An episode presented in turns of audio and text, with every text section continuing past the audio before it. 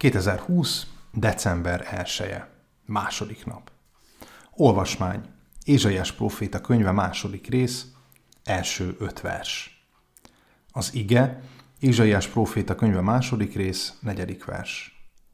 Igazságot szolgáltat a nemzetek között, ítéletet hoz minden népügyében. Kardjaikból ezért kapákat kovácsolnak, lándzsáikból pedig metszőkéseket. Nép a népre kardot nem emel hadakozás többé nem tanul. Ézsaiás proféciája nem csupán a jövőbe vezet minket, hanem egy bűnös valóságon túli világba.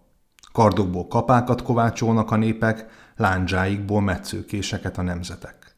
Érezzük, hogy mindez milyen csodálatos ígéret, de a valóságát mégsem tudjuk felfogni. Vágyunk a békére, belül és kívül egyaránt de valahogy mégsem tudjuk megvalósítani a nagy átalakulást. Kitűzzük, mint eszmét, célt, ideát, de a megvalósításban megcsúszunk. Jobb esetben talán beismerjük, rosszabb esetben pedig hazudunk magunknak és másoknak is. Azt mondjuk, hogy boldogan békét akarunk teremteni, de valójában aljas módon a békétlenségen munkálkodunk. Egyenesítjük a kaszát ellenségeinkkel szemben. Advent kezdődik. Jézus születésére készülünk, a testet öltés csodájára. Azt a Krisztust ünnepeljük, aki szelíden és gyengéden érkezett el ebbe a világba.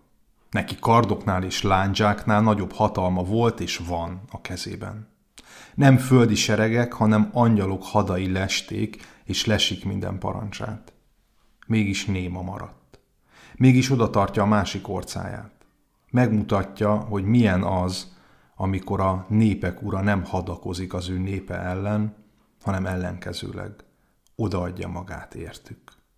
Értünk. Ámen. Imádkozzunk a háborúságot szenvedőkért a Földön.